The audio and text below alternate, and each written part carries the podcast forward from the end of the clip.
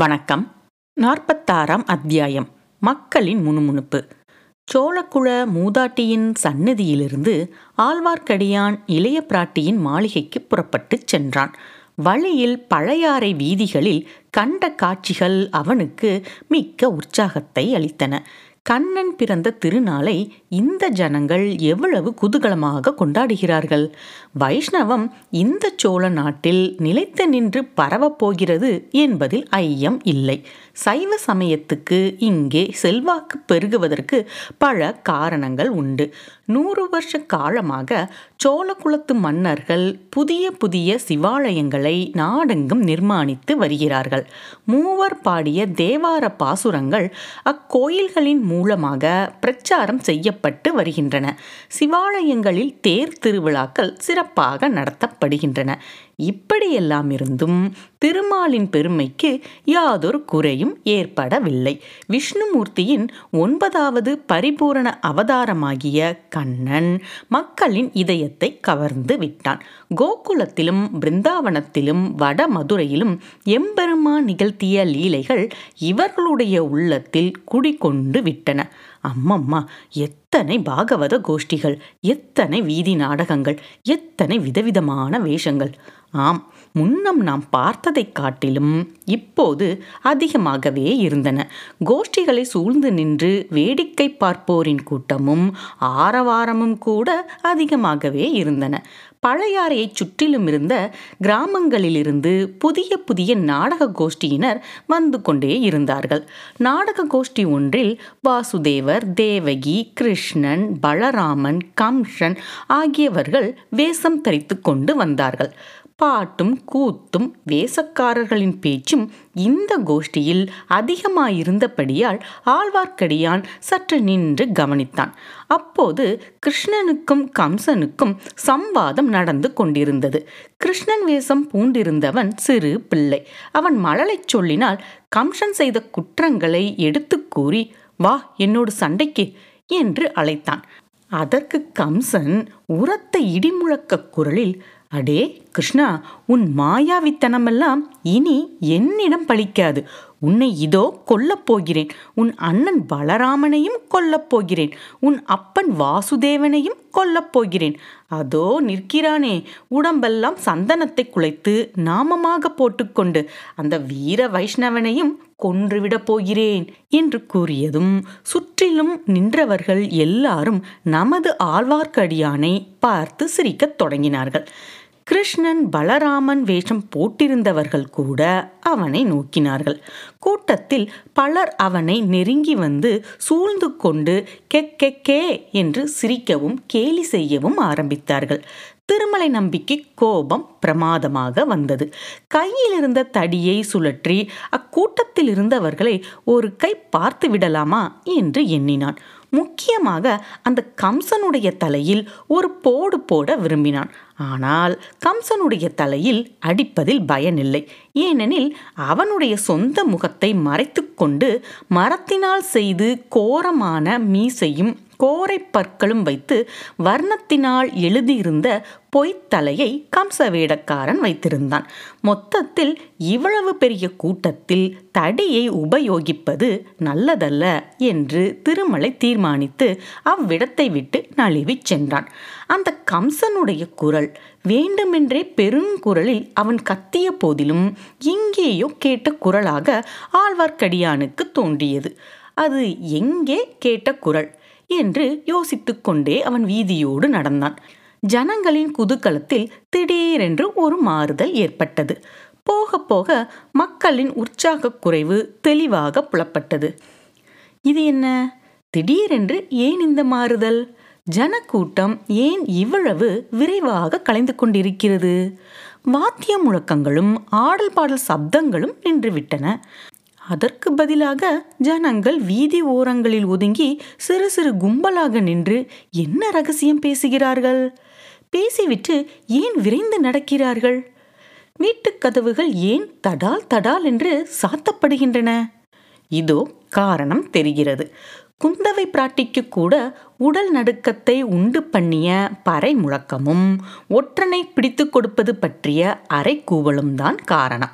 இந்த பறை முழக்கம் இவ்வளவு தூரம் திருவிழா கொண்டாட்டத்துக்காக கூடியிருந்த மக்களின் குதூகலத்தை பால்படுத்தி விட்டது. தனியாக போகிறவர்களை மற்றவர்கள் உற்று பார்த்து கொண்டு போனார்கள். தெரியாத வேற்று முகங்களை எல்லாம் சந்தேகத்துடன் பார்த்தார்கள். ஆழ்வார்க்கடியானை கூட சிலர் அவ்விதம் ஐயப்பாடு உள்ள பார்வையுடன் பார்த்துவிட்டு அவசரமாக மேலே சென்றார்கள். இதன் காரணத்தை திருமலை ஊகித்து அறிந்து கொண்டான். அது மட்டுமல்ல, ஜனங்கள் சிறு சிறு கும்பலாக வீதி ஓரங்களில் நின்று பேசுவது என்னவென்பதும் அவனுக்கு ஒருவாறு ஊகத்தினால் தெரிந்திருந்தது. காதில் விழுந்த சிற்சில வார்த்தைகளினால் அது உறுதியாயிற்று. பழுவேட்டரையர்களின் கொடுங்கோல் ஆட்சியை பற்றியே அந்த ஜனங்கள் பேசினார்கள். பழையாறை நகர மாந்தருக்கும் சுற்றுப்புற கிராமவாசிகளுக்கும் பழுவேட்டரையர்களின் பேரில் கோபம் இருப்பது இயற்கைதான்.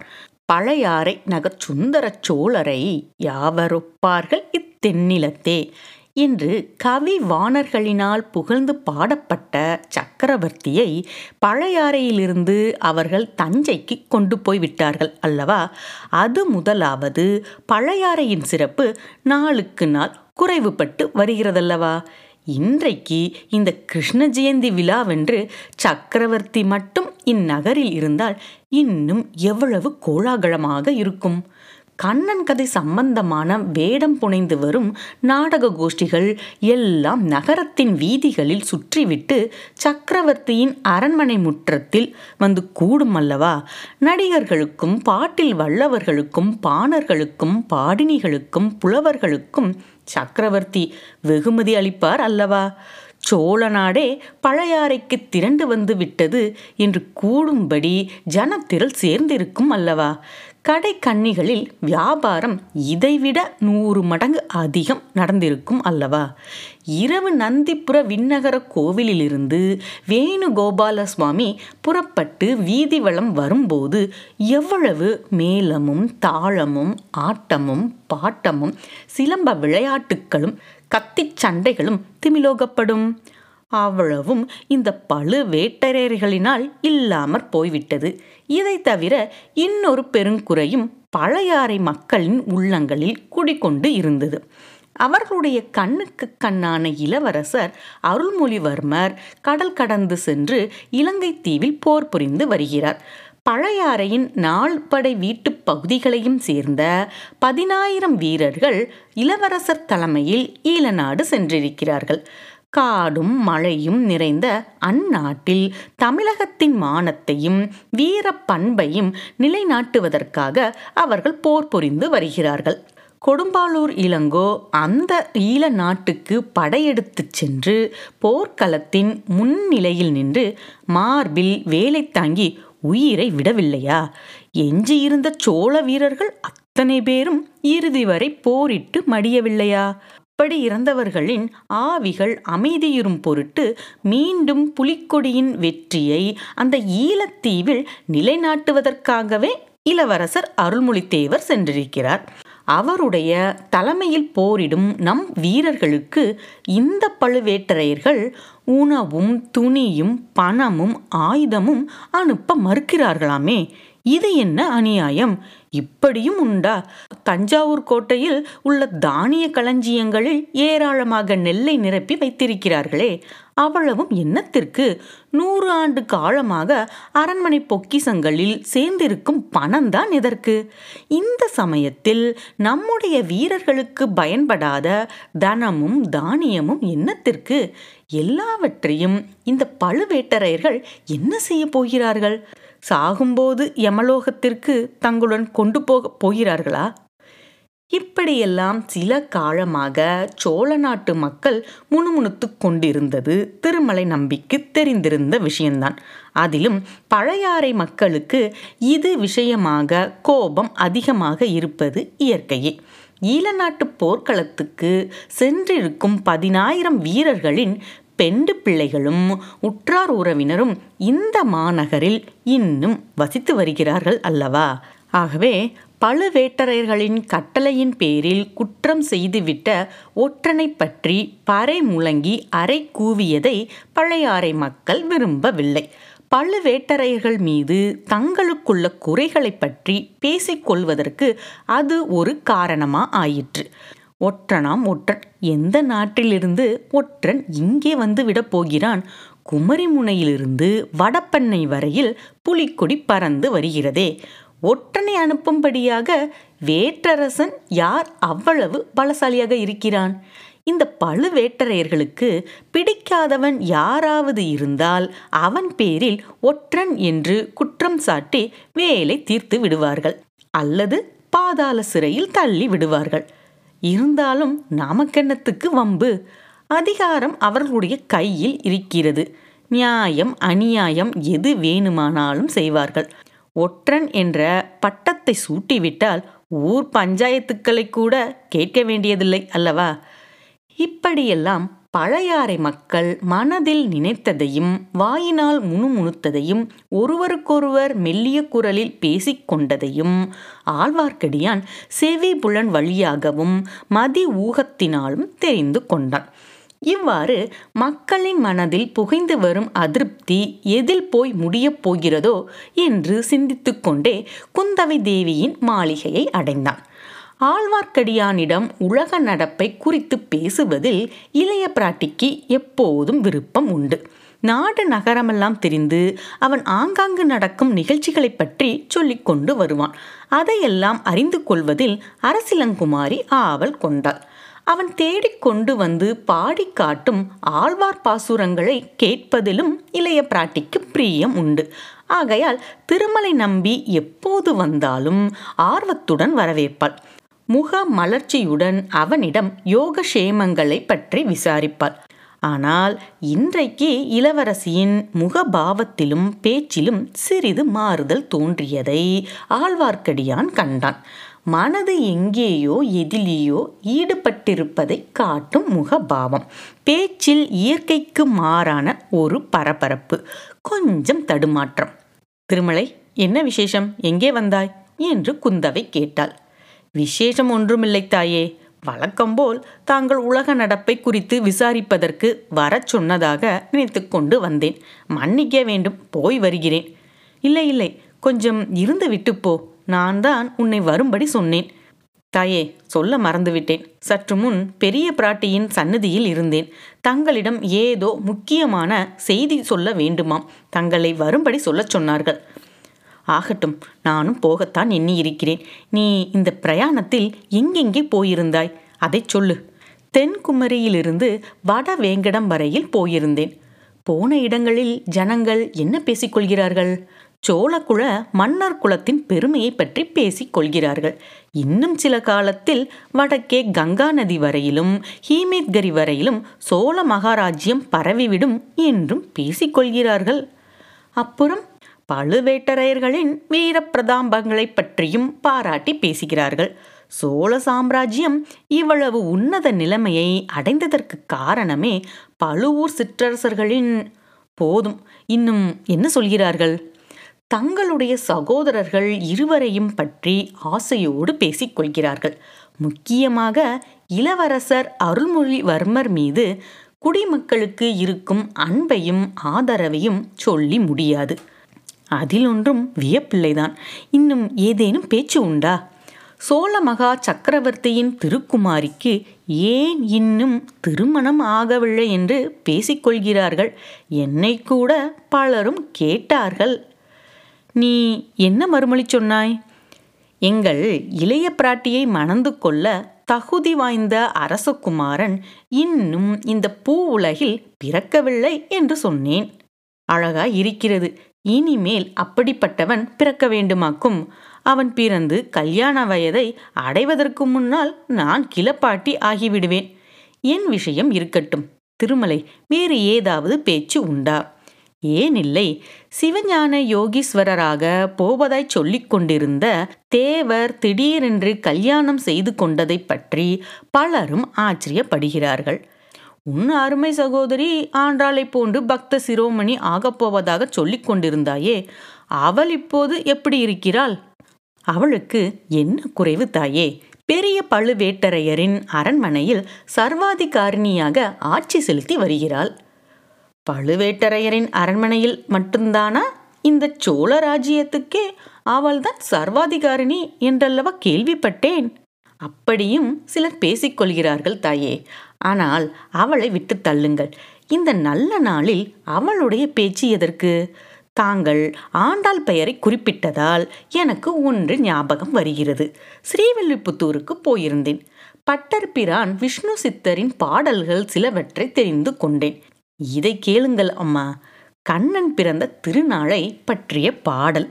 வண்ண மாடங்கள் சூழ்ந்திரு கோட்டியூர் கண்ணன் கேசவன் நம்பி பிறந்ததினில் எண்ணெய் சுண்ணம் எதிரெதிர் தூவிட கண்ணன் முற்றம் கலந்தனராயிற்றே. ஓடுவார் விழுவார் உகந்தாளிப்பார் நாடுவார் நம்பிரான் எங்குன்றான் என்பார். பாடுவார்களும் பல்பறை கொட்ட நின்று ஆடுவார்களும் ஆயிற்று ஆயப்பாடியே. இன்றைக்கு நம் பழையாறை நகரமும் ஆயர்பாடி போலவே ஒரே குதூகலமாய் இருக்கிறது தாயே. குதூகலமாய் இருக்கிறது சரிதான். ஆனால் சற்று முன்னால் வேறொரு விதமான பறை கொட்டிற்றே, அது என்ன திருமலை? இந்த கேள்விக்காகவே ஆழ்வார்க்கடியான் காத்து கொண்டிருந்தான். யாரோ ஒற்றனாம் தப்பிக்கொண்டானாம். அவனை பிடித்து கொடுப்பவர்களுக்கு பரிசு கொடுப்பார்களாம். அதையெல்லாம் பற்றி நான் என்ன கண்டேன் தாயே? உனக்கு ஒன்றும் தெரியாதா? யாராயிருக்கும் என்பது பற்றி சந்தேகம் கூட இல்லையா? மனதில் ஒரு சந்தேகம் இருக்கிறது. ஆனால் அதை பற்றி பேசுவது அபாயம். தெரு வீதியில் நான் நடந்து வந்தபோது என்னை கூட சிலர் முறைத்து பார்த்து கொண்டு போனார்கள். என்னை யாரேனும் பிடித்து கொண்டு போய் பாதாள சிறையில் போட்டுவிட்டால்? உன்னை பிடிப்பதற்கு தலையில் கொம்பு முளைத்தவர்களாய் இருக்க வேண்டும். உன் மனதில் தோன்றியதை என்னிடம் சொல்லலாம் என்றால் சொல். நான் உன்னை காட்டி கொடுத்து விடுவேன் என்ற எண்ணம் இல்லையே. கிருஷ்ணா கிருஷ்ணா, அப்படியெல்லாம் ஒன்றும் இல்லை. வீரநாராயணபுரத்தில் ஒரு வீர வாலிபனை பார்த்தேன். அவன் தஞ்சாவூர் போகிறதாக சொன்னான். எதற்காகவென்று சொல்லவில்லை. என்னை பல கேள்விகள் கேட்டான். குந்தவை பரபரப்புடன் அவன் எப்படி இருந்தான் என்றாள். பெரிய குலத்தில் பிறந்தவனைப் போல் காணப்பட்டான். முகம் களையாய் இருந்தது. ஊக்கமும் உள்வழியும் கொண்டவன் என்று தெரிந்தது. உன்னிடம் என்ன கேட்டான்? சக்கரவர்த்தியின் உடல் நிலைமையை பற்றி கேட்டான். அடுத்தபடி பட்டத்துக்கு வர வேண்டியவரை பற்றி கேட்டான். இலங்கை சென்றிருக்கும் இளவரசரை பற்றி கேட்டான். பிற்பாடு குடந்தை ஜோதிடரிடமும் அதே கேள்விகளை கேட்டதாக அறிந்தேன். ஆகா, குடந்தை ஜோதிடர் வீட்டுக்கு அவன் வந்திருந்தானா? இப்போது ஞாபகம் வருகிறது. தாங்கள் ஜோதிடரின் வீட்டில் இருந்தபோதே அவன் தடபுடல் செய்து கொண்டு உள்ளே வந்துவிட்டானாம். நல்ல வேளையாக தங்களை அவன் தெரிந்து கொள்ளவில்லையாம். நான் நினைத்தது சரியாய் போயிற்று. என்ன தாயே நினைத்தீர்கள்? அந்த முரட்டு வாலிபனுக்கு சீக்கிரம் ஏதாவது ஆபத்து வரலாம் என்று நினைத்தேன். தாங்கள் நினைத்தது சரிதான். அவன்தான் ஒற்றன் என்று சந்தேகிக்கிறேன்.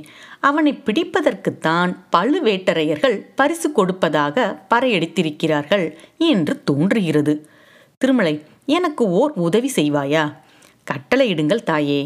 அந்த வாலிபனை நீ எப்போதாவது பார்க்க நேர்ந்தால் பிடித்து கொடுத்து பரிசு பெற்று கொள்ளட்டுமா? வேண்டாம் வேண்டாம், என்னிடம் அழைத்து கொண்டு வா. அவனிடம் எனக்கு முக்கியமான காரியம் ஒன்று இருக்கிறது. ஆழ்வார்க்கடியான் அதிசயம் அடைந்தவனைப் போல் சிறிது நேரம் குந்தவை பிராட்டியை பார்த்து கொண்டு நின்றான். பின்னர் அதற்கு அவசியம் ஏற்படாது தாயே. நான் அவனை தேடி பிடித்து வர அவசியம் நேராது. அவனே தங்களை தேடிக்கொண்டு வந்து சேருவான் என்றான். நன்றி.